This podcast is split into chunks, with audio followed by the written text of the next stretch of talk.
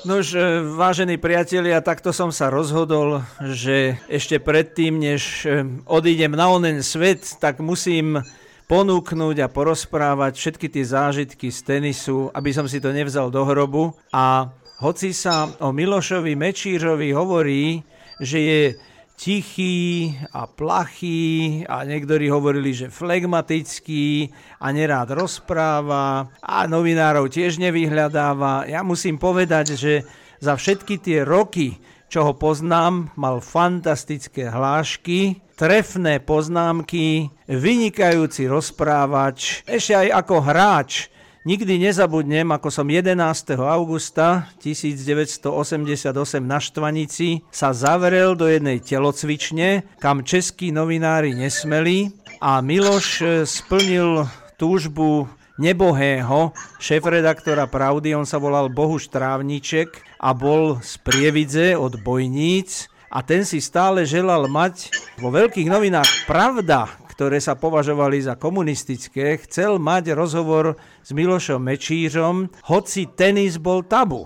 Nesmeli sa robiť vtedy rozhovory. Žiadny Lendl, žiadny Korda, Nováček, ale mali sme jedného Slováka, a ten sa dostal na štvrté miesto sveta. Bolo tesne pred olympijskými hrami v Soule a bolo po Wimbledone a Davis Cup vo Švédsku a s Milošom sme sa takto zavereli v tej telocvični a dlho, dlho sme rozprávali a jeden piatok, 13. to bol v auguste horúci deň, som bol sám v službe v novinách a práskol som ten rozhovor na pol strany, na zadnú stranu novín.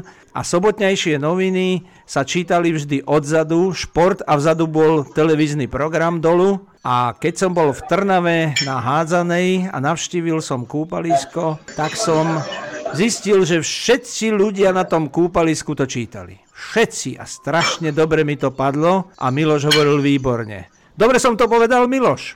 No, až, až podozrivo výborne. no, ale, ale docela si ma stihol s tým všetkým, ale máš jedno šťastie, že ja som ťa bral ako kamaráda vždycky, tak sme sa tak rozprávali medzi blízkymi. Tak to mi ľahšie ide von z tela, ako keď by som to mal hovoriť niekomu anonymnému. Áno, lebo ja keď robím rozhovory, a už sa mi to stalo, a nemusí to byť len šport, tak vždy mi ľudia povedia, že a ja nie som pripravený a kto vie, aké otázky a ja nechcem. A ja vždy poviem ľuďom, že ako keby sme si sadli takto k jedlu alebo pri pive a pozhovárali sa normálne ako kamaráti, akurát si zapne mikrofón. Pre mňa je to jednoduchšie a menej násilné, by som povedal, a človek sa aj dozvie iné veci ako tie, ktoré sú síce pripravené a stále tie isté dokola. Takže aj mne to je jednoduchšie to hovoriť, lebo nerád sa opakujem a týmto pádom e, človek si aj niekedy zaspomína príjemne, aj, aj sa zasmeje občas, takže to je také, by som povedal, pravdepodobne sa aj viac dozvieme, aj, aj si vieme lepšie porozprávať. Toto som ti ešte nikdy nehovoril, ale je pravda, že v 87., keď Navrátilová vyhrala Wimbledon a bola taká uhorková sezóna, neboli žiadne lígy, futbal, hokej, tak mi niekto povedal, že napíš o tom Wimbledone niečo do novín. No tak všetci išli na pivo a po obede si zdriemli a ja som napísal niečo trošku aj o tom Lendlovi, aj o tej Navrátilovej a vopchal som tam jednu vetu, že Navrátilová je pekný príklad pre športovcov svojou dlhovekosťou tenisovou. A nejak mi to prešlo, a polo ospalý šéf to podpísal, odišlo do tlačiarne, na druhý deň sa zľakol, hneď ho volali z hora a skončilo to dvoma pivami, veľkopopovickými kozlami a presne tak skončil aj tvoj prípad. Že keď prišli v pondelok do roboty, tak ma najprv dobre spucovali všetci, čo som si to dovolil a ešte som tam dal fotografiu tvojej manželky s, so 7-mesačným bábom, čo sa do takýchto novín nikdy nedávalo. A každý mi niečo povedal od pľúc, No a potom, keď to skončilo, tak na konci šéf hovorí, Ondrík, ale rozhovor to bol dobrý, choď po pivo. to je ten lepší prípad vždycky, no. No, tak to dobre Ale veľakrát to tak býva, no. Veľakrát to tak býva. No ale si ma zachránil, pretože ja som dal do titulku, že či najväčší úlovok nebude náhodou v solskom rybníku, v tom soule, lebo dovtedy si vyhlásil, že najväčším úlovkom bol Lendl v Key Biscayne na Miami. No a vyhral si to tam v soule, takže potom mi už dali pokoj. No, tak to je pekné. Ja myslím, že ľudia chceli tie senzácie a ja som si tak tie rybarské veci cenil skorej ako oddych a nikdy som nepozeral na to, e, že čo je väčšia ryba, ale skorej na to, že že som tak skúmal, čo všetko žije v tej prírode a čiže ak som bol naučený z detstva so starým otcom chodiť a tak, tak tie krásne zážitky som si zapamätával, ale úrovok naozaj pre mňa bol, keď som nejakého dobrého hráča alebo nejaký dobrý turnej vyhral, takže svojím spôsobom to bolo netradičná odpoveď a možno niekomu to aj dobre padlo. Áno, no to si chytal potom do tej siete v tej rakete. No. Ale, ale keď hovoríš o staromodcovi, áno, aj to sme spomenuli v tom článku v 88 E, tak e, tam si hovorilo Žarnovici, že tam ste chodili áno, na šťu- áno. šťuky, že? Na šťuky? No, ja ani nie. E, starý otec, teda starí rodičia bývali v Žarnovici, mama odtiaľ pochádza a tam rovno popred ich dom tiekol potok Chlakovský, ktorý je prítok Hrona a tam sa veľa rýb z Hrona chodievalo vytierať, takže my ako malé deti sme tam pušťali loďky a stavali si priehradky, kúpať sme sa tam chodili a podobne. A starý otec tam moc nechytával, ale vždycky mi nachystal nejakú udičku a ja som mohol tie malé rybky tam nejaké plevelné chytať a podobne. Keď už bolo to trošku, že už som bol zdatnejší, tak som vydržal tú prechádzku tie 4-5 kilometrov k hronu, no a to som chytal s ním kapre väčšinou. Aha. A pamätám si svojho prvého kapra, čo som tam chytil, ale hovorili o starom otcovi sused, ktorý bol tiež veľký rybár, s ktorým sa veľa radili a takže, že starý otec bol šťukár. Aha. Ale ja som s ním šťuku nechytil, ja som šťuky potom chytil už ako sám na privlač, na iných vodách a už popri tenise viac menej. Na hrone som chytil nejakého kapra, jalca a tak a na tom Klakovskom potoku mreny, jalce a po prípade pstruha nejakého. Potom to preklasifikovali na pstruhovú vodu neskôr.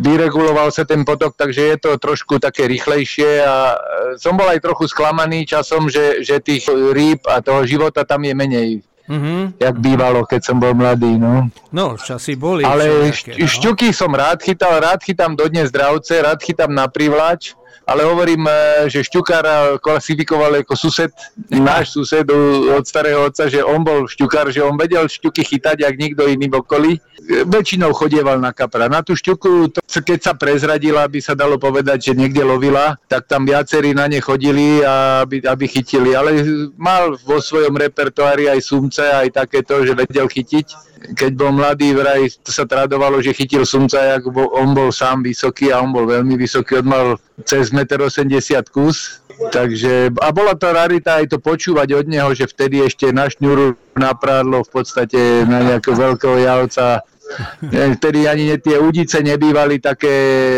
pevné a tak a, a špecializované, jak v dnešnej dobe. No ale to bolo z tých jeho mladších eh, časov, no to potom už to bolo zakázané takéto typy chytania, dá sa povedať, ale on sa angažoval aj v Rybarskom zväze, takže bol taký uznávaný aj v tej rybarskej miestnej organizácii, no aj brigády nejaké sme tam absolvovali, si pamätám, bolo to veselé, bolo to pekné, ako mňa vždycky tá príroda priťahovala a bol to veľký relax pre mňa, aj veľká taká dobrodružná vždycky cesta do neznáma a objavovanie, čo všetko okolo nás žije a, a jak tá príroda funguje. Tak bol Macher, keď vedel takto chytať dravce a to znamená, že aj odovzdal nejaký talent svojmu vnukovi a ty si to potom uplatnil aj v tenise. No. Tak, e, tak viete, ak je to v tej rodine, sa tie gény všelijak premiešajú a z každého niečo dostanete do vienka. Áno.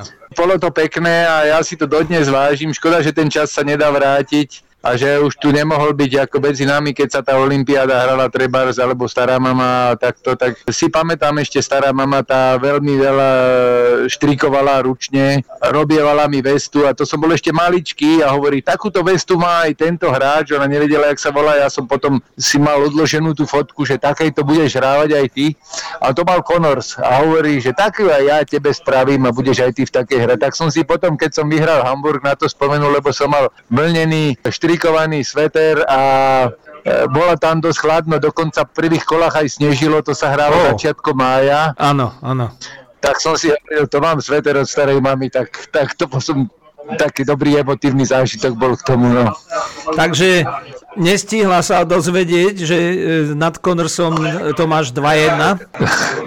nie, nie, nie, nie, neviem, či 1-2 sa mi zdá skorej. No dvakrát si vyhral, dvakrát si vyhral. Veru. No, len tak raz potom 2-2 musí byť. A 2-2? Jedenkrát som skrečoval a jedenkrát som prehral v poháre národov. Áno, tak ten skreč tam nedá. Jedenkrát som som skrečil, no ale to bol také, že seda, lebo ja neviem, jak to bolo. No. Alebo neviem, či som vôbec rozohral, to už ani neviem. Dobre, no takže to Conor sa dozvedel potom, kto si. No a teraz vyskúšame tvoju pamäť, keď si teda pamätáš prvého kapra. E, pamätáš sa, kedy si vôbec v ktorom veku chytil prvú raketu?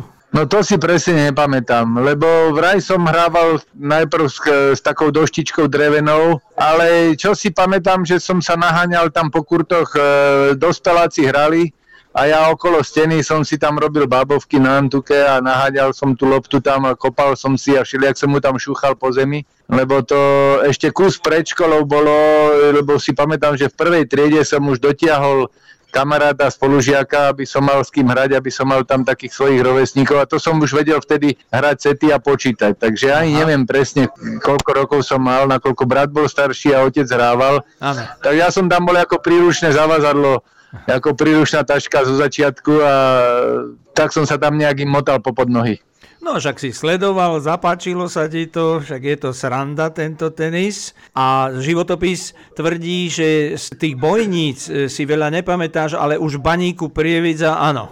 No tak tam to bolo zaujímavé, veselé.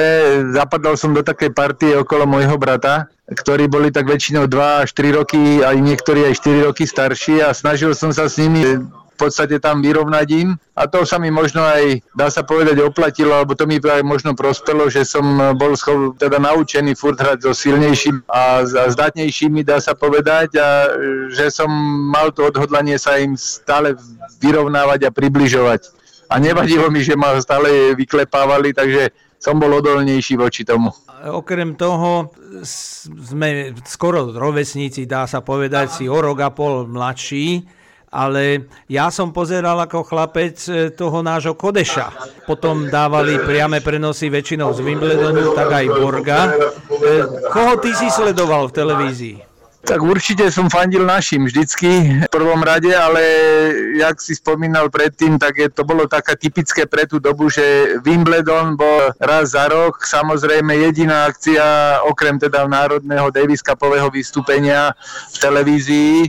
A na to sme sa všetci tesili, lebo to bol svetový tenis, bolo to veľmi vzácne, dneska toho tenisu je toľko, že už ani neviem čo skorej pozerať, že už človek presítený.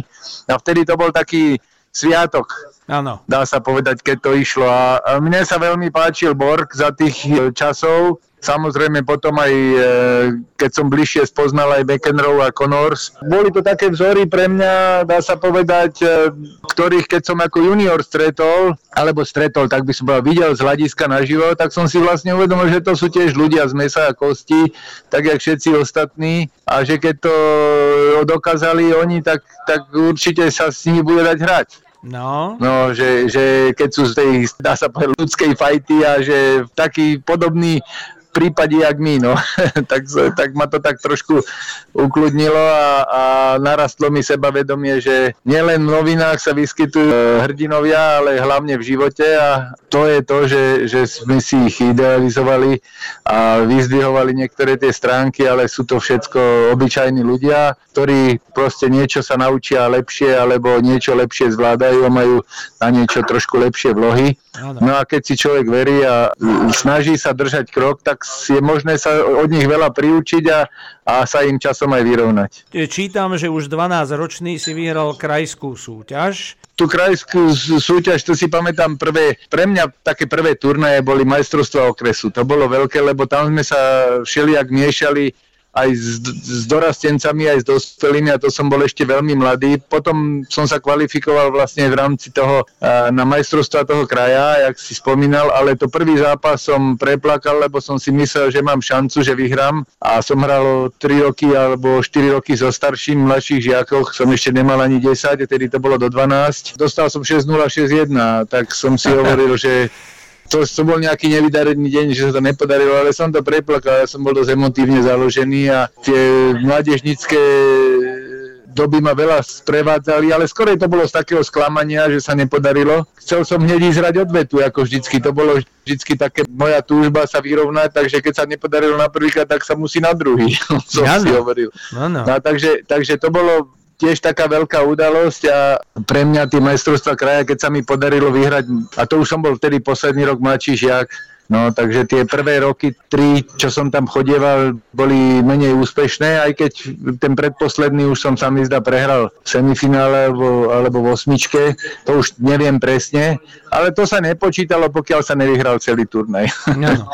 Dnes, už keď je internet, aj veľa zápasov, televízií, presítenosť, tie deti majú milión vzorov, jeden chce byť Federerom, jeden takým, ale vtedy, keď nebol internet a mal si povedať, povedzme 10, 11, 12 rokov, ako si ten tenis hltal? Čo si študoval? Čítal si knihy, alebo noviny, alebo ako si sa dostával k tenisu, mimo zápasov?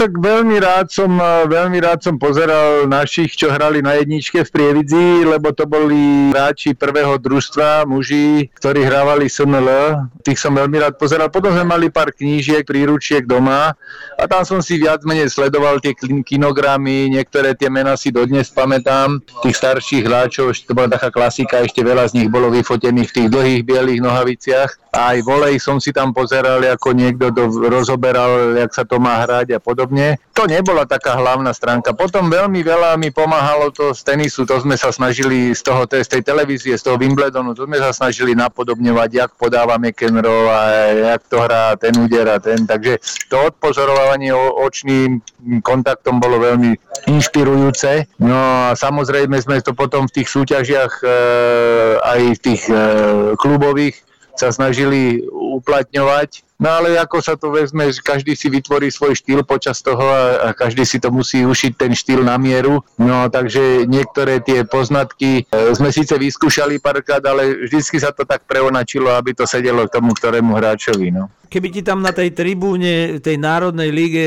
Prievidzi niekto povedal 10-11 ročnému, že budeš svetová štvorka, olimpijský víťaz vo finále Grand Slamu, uveril by si? No ja som to vtedy ani tak nevnímal. Ja som to vyložene vnímal ako hru. Ja som veľmi rád sa hýbal. Ja som robil snad všetky športy za domom, keď sme behávali na sídlisku, alebo aj v škole som robil aj atletiku, aj basketbal. Aj ma chceli vybrať do basketbalovej triedy, ale už som dosť veľa hral tenis. Aj plával som. A mne to vôbec neprišlo. Ja som si až prvýkrát uvedomil, keď som hral prvé satelitné turnaje o body ATP, že vlastne sú tam už aj prize money, aj keď vtedy ako vyložený amatér, ktorý sme mali zaplatené cestovanie a museli sme všetko vyučtovať naspäť na zväz, tak e, až vtedy som si vlastne uvedomil, že sa tým dá pravdepodobne aj živiť. Ale keby mi niekto povedal, že budem štvrtý hráč na svete, tak by som nevedel, o čom hovorí asi. Tak by som to charakterizoval. Akorát raz som povedal tu už v Bratislave, keď som bol v stredisku, kamarádovi, že to ešte chvíľu potrvá, ale že nejaký ten rok a potom budem v semifinále Wimbledonu a tak som stre- ten si klepal na čelo kamarát, ale v podstate sa to tak nejak vyplnilo, ale to som tak ako keby len strelil do vetra, ale aj také, také, čo si tam bolo, že tá chuť si tam zahrať. Takže to som z, z takého hecu to povedal a nakoniec sa to aj vyplnilo. Pamätáš si svojho meno, svojho prvého trénera v Bojniciach alebo v Prievidzi? Tak otec ma sprevádzal pri tých prvých rokoch, on ma tam aj trénoval. Potom sme mali vedúceho družstva, si pamätám, ten, ktorý robil aj správcu, on bol učiteľ na škole, teraz neviem, či na strednej alebo čo. Ja si vlastne pamätám všetkých tých ľudí, ktorí tam boli ako v Prievidzi, lebo dlhé roky som tam trávil a, a celé dni a celé týždne som tam trávil, takže si to pamätám veľmi dobre. Najväčšiu zasluhoval doma na tom otec. Potom e, sa urobil nábor, si pamätám, taký rozširujúci, aby to družstvo bolo kompletné a prišlo tam veľa nových ľudí.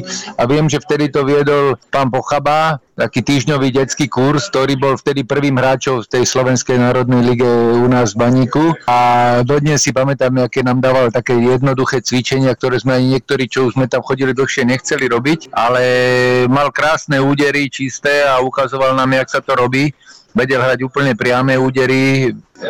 Myslím si, že som si z toho dosť veľa zapamätal potom som hrával aj s tými hráčmi, keď e, boli prázdniny a nebolo s kým. My sa tam striedali, keď nemal kto hrať a už trošku som bol lepší, tak som hrával aj s tými väčšími, s tými ligistami, hmm. než som prešiel teda do Bratislavy. Takže to bolo pre mňa tiež také veľké zadozučinenie. Otec tam samozrejme niečo zorganizoval cez prázdniny. Tí väčší hrali niekedy karty, keď odpočívali a my sme za nich pomáhali zametať kurty, lebo sa robili cez prázdniny brigády, všelijaké študentské. Áno. Takže my sme im pomáhali na bicykloch, sme zametali koľkokrát za sebou tie kurty. Boli štyri v rade. No oni nám za to skúpili kofolu a niekedy si s nami zahrali a podobne. Krásne časy, krásne. No, a v Slovane ako nová tvár zo stredného Slovenska si sa spočiatku ako cítil?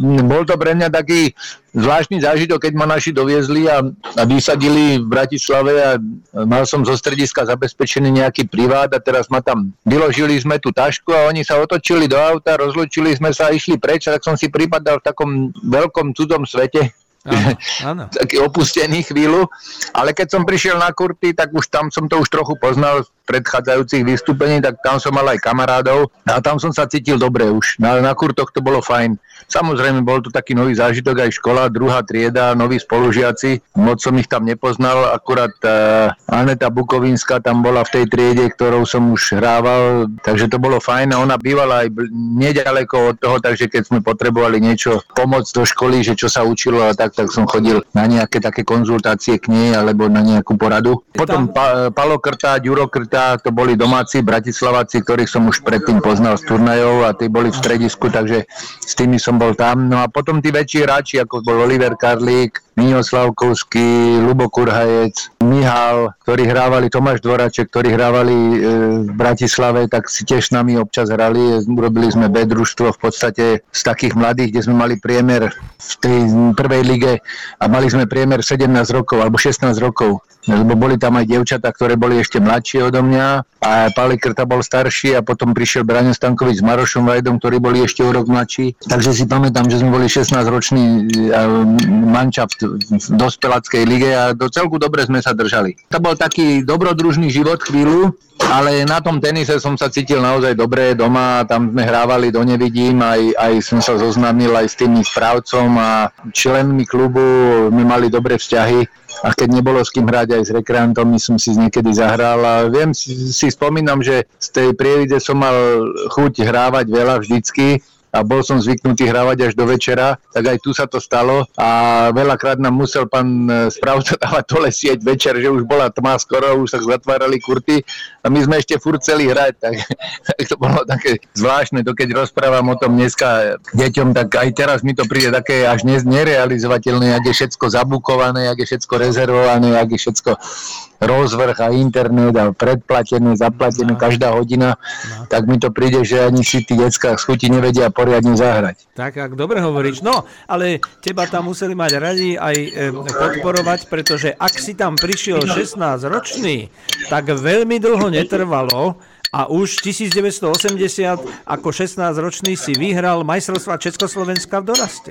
No, to bolo tak asi 3 čtvrte roka na to, no. alebo pol roka na to, čo som prišiel. No vtedy nás viedol tu v Bratislave v stredisku pán Šafárik, tiež dlhodobý bývalý hráč a s dobrými skúsenosťami a mal som veľkú výhodu, že vlastne v Prievidzi sme hrali v zimnej sezóne viac menej basketbal. Tam tenis sa nám podarilo len občas, to sme hrali na v telocvični školskej na volejbalové ihrisko trebárs, alebo len, že cez lavičky, že jeden bol akože na sieti, jeden hral zozadu, takže tam toho hrania v zime sme vtedy v tej dobe nemali. Potom, keď sa spravila nová hala e, všešportová v Prievidzi, na ktorej sme brigádovali, tak sa nám podarilo v nedele e, si občas zahrať aj na normálne veľké ihrisko a to sme hrali aj 8, si pamätám, lebo tá hala bola dosť veľká, tak sme ešte od stĺpikov natiahli stúžku s, s Frankfurtcami k hľadisku, aby mohli ešte vedľa kurtu hrať ďalší dvaja trošku. No a tu bol veľký skok, keď som prišiel do Bratislavy, že som vlastne mohol hrávať zime a dokonca dvojfázovo ešte. No a to sa dosť e, prejavilo, že to bolo akurát také roky, keď som najviac aj vyrástol. Možno aj vďaka tomu som potom, e, že som hrával aj s kvalitnejšími sparingami možno zás a, a že som viacej mohol hrávať, tak, tak to sa asi prejavilo aj na tých výsledkoch. Ty si pamätáš finálového súpera na tých majstrovstvách Československa? Sa mi zdá, že to bol Vojtišek. Vojtíšek. Vtedy si mal 16 a toto bolo do 18 rokov. Pardubickú juniorku? No však to bola ona, to no, bola Pardubická, Pardubická juniorka. juniorka. No, toto, čo vyhral aj Golonka raz.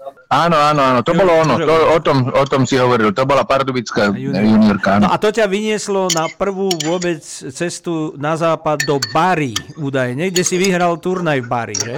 Áno, tam Bari to bolo turnaj do 16 a neviem, či to nebolo už predtým, uh-huh. v tom istom roku, alebo to bolo potom, neviem. Vtedy som sa dostal na prvé medzinárodné turnaje do zahraničia, lebo už predtým som hral nejaké medzinárodné turnaje u nás, ale tam som veľmi neúspel, nejaké veľké výsledky som ešte nemal.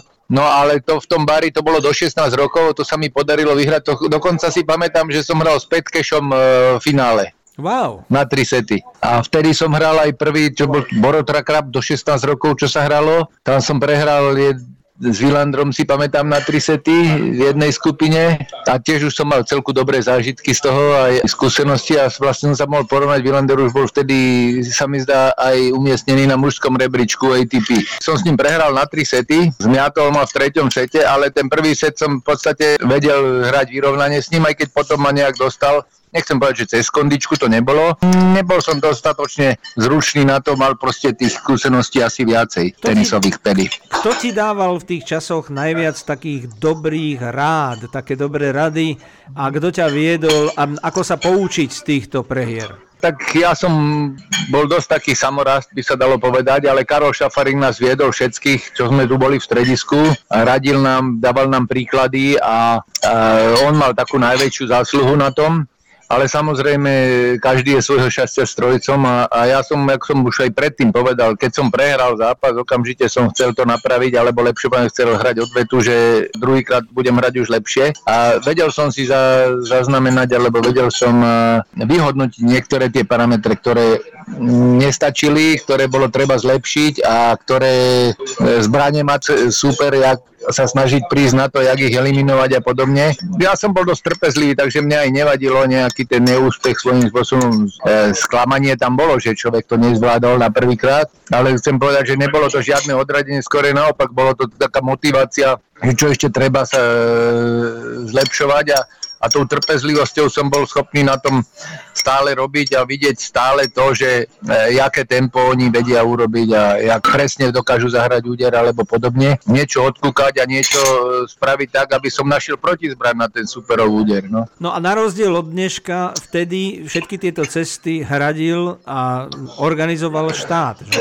Zväz. No tak ono, ono aj v dnešnej dobe Slovenský tenisový zväz hradí dosť veľa takých, hlavne teda tie reprezentačné výjazdy juniorské, ale aj e, pre výber reprezentačný a pre tých, čo sa potom zaradia do NTC Trebars, majú určitý počet turnajov hradených. My sme tiež väčšinou chodili na turnaje, ktoré boli medzinárodne na vysokej úrovni a boli väčšinou pre pozvaných hráčov. Že väčšiu časť e, tých nákladov niesol veľakrát ten usporiadateľ, akurát náš zväz čo sa týka juniorských, hej. Áno. Akurát náš zväz zaplatil tú, tú cestu a po prípade nejak vedúceho alebo ubytovanie na Vreckové a takéto, ale väčšinou e, náklady na ten turnaj niesol ten usporiadateľ, to boli tie pozvané, väčšinou to bolo s hospitalitami. No a potom bolo pár takých e, turnajov, kde teda som bol nominovaný, ale zase ich nebolo až tak veľa a to samozrejme niečo, akože platil vtedy zväz. No. Ale ja som zase na tých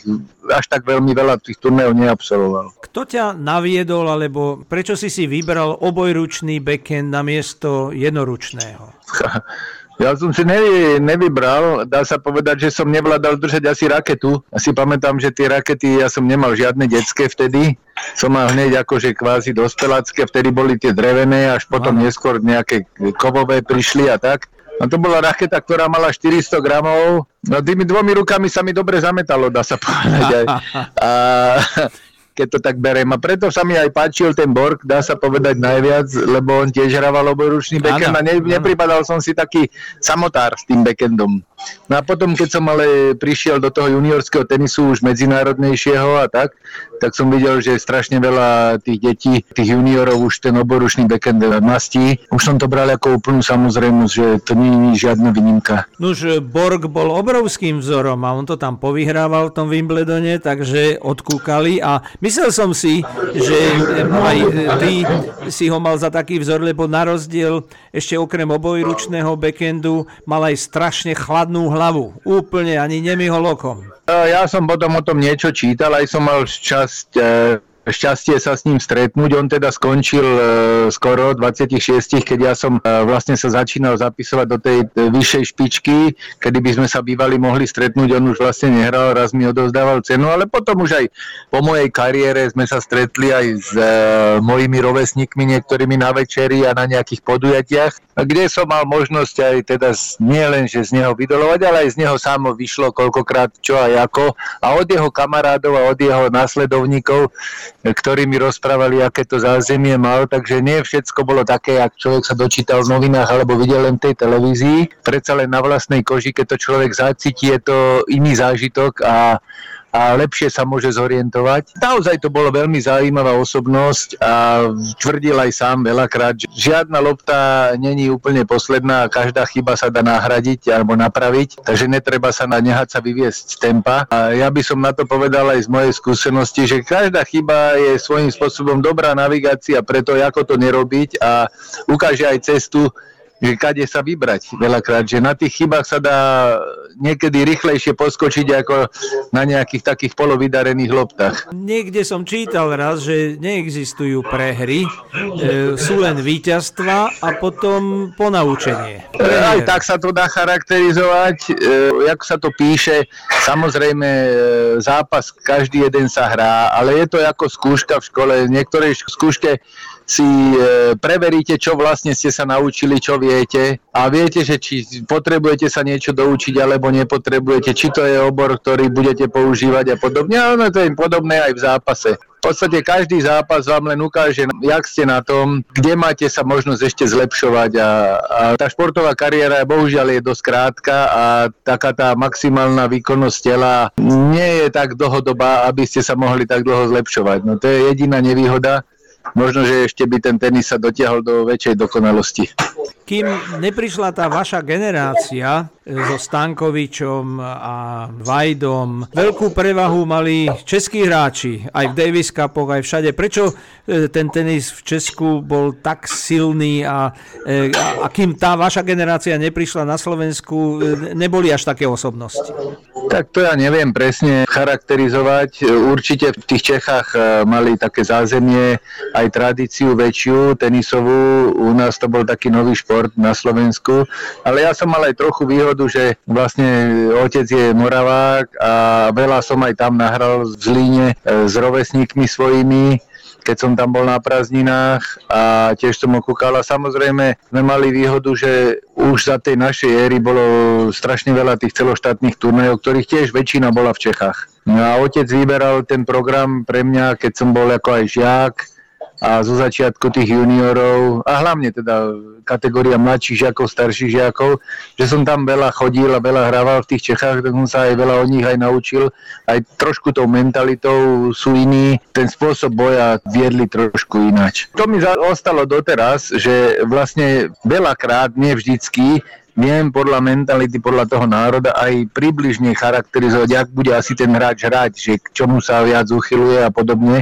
Nie, jedno je nejaká tá škola a jedna je tá mentalita národná. Hmm. Niektorí sú, dá sa povedať, e, odolnejší, na niektorých môžete štepať drevo a niektorí majú prehnané sebavedomie a niektorí sú takí, že keď nad nimi začnete vyhrávať, tak, tak, tak sa poddajú ako keby. A to sa dosť traduje a ono veľakrát hovorím, ten tenista hrá podľa toho, akú má povahu. Najčastejšie sa to na tej hre aj prejaví, že, že keď dobre poznáte, jak hrá, že viete aj určiť približne, aký je v civile. Že veľakrát sa to odzrkatlí. No, Také to... sklony k tomu, k tomu útočnému tenisu a podobne aj sa chová potom v civile že je viac kaskaderský tým a podobne.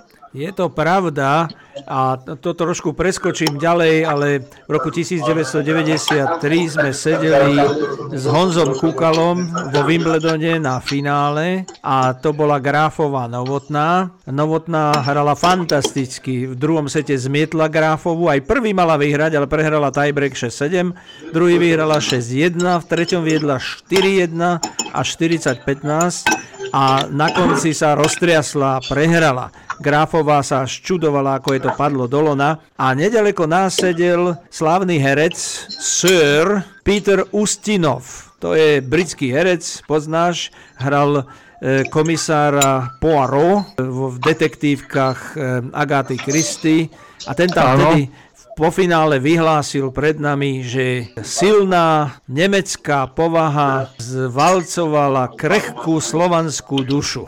No, tak svojím spôsobom to vystihol, ale tak potom sa to Novotnej podarilo na, druhý, na reparát urobiť. Áno.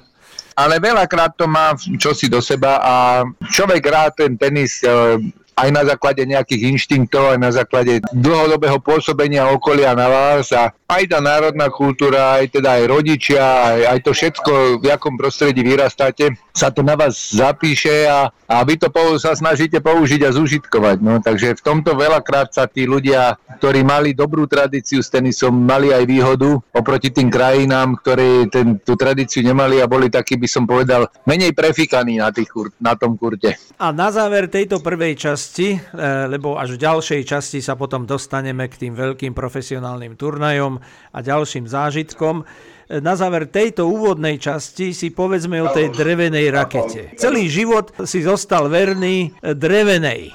Prečo?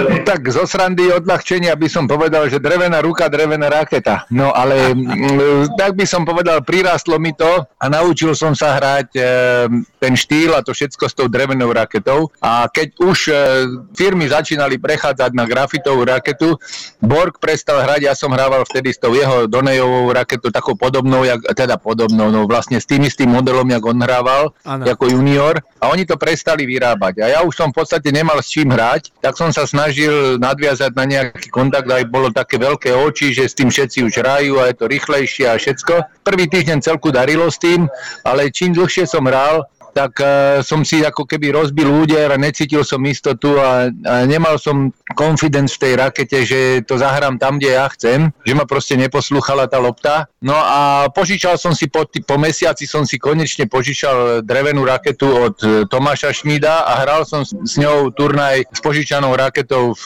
Amerike už na profesionálny túr. Prehral som síce 7-5 v tretej e, so Sandy Mayerom, ktorý bol vtedy dosť vysoko postavený, či bol nebol v top 20 20 na ATP a keď nie vtedy, tak tesne predtým. Ale prehral som 7-5 tretie a hovorím si tak, dobre, konečne som si zahral a vedel som, že to mám vo vlastných rukách, hej, tak uh, som si potom e, vybavil nejak od inej značky tieto e, drevené rakety, ktorí ešte to vyrábali, ale to bola v podstate jedna z dvoch posledných firiem, ktorí tie drevené rakety robili. A mne to zase sadlo a tak som si hovoril, tak me to pohľadilo po duši, že teraz e, môžem hrať to, čo ja chcem a to, na čo som sa celý život učil a, a na čo som bol celý život zvyknutý. A odtedy som už potom drevenú raketu neopustil. S grafitovou raketou aj po kariére, keď som si zahral, tak to len na skúšku, na test, ale aj v dnešnej dobe, keď si chcem zahrať z pasie a schutí, tak si zoberiem tú starú raketu, ešte pár mi ostalo. Á, tak koľko ich máš doma?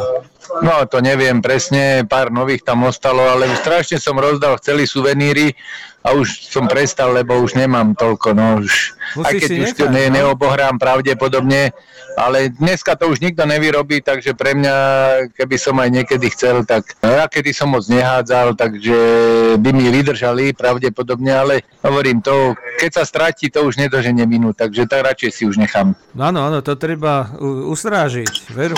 Angličania hovoria, že never change the winning team, čo je o mužstve, ale sa to dá preniesť aj, že treba zostať verný svojej rakete. No? Dobre, ja hovorím, Miloš. dobre vychodené topánky, keď do nich nezateká, sú vždycky pohodlnejšie ako nejaké super no, nové, ktoré ešte robia otlaky. No, je to tak. Dobre, Miloško, tak veľmi pekne ďakujem a na budúcej v ďalšej časti si pohovoríme už o profesionálnej kariére, o veľkých turnajoch a nejakých ďalších spomienkach. OK, tak no. pozdravujem a prajem všetko dobré.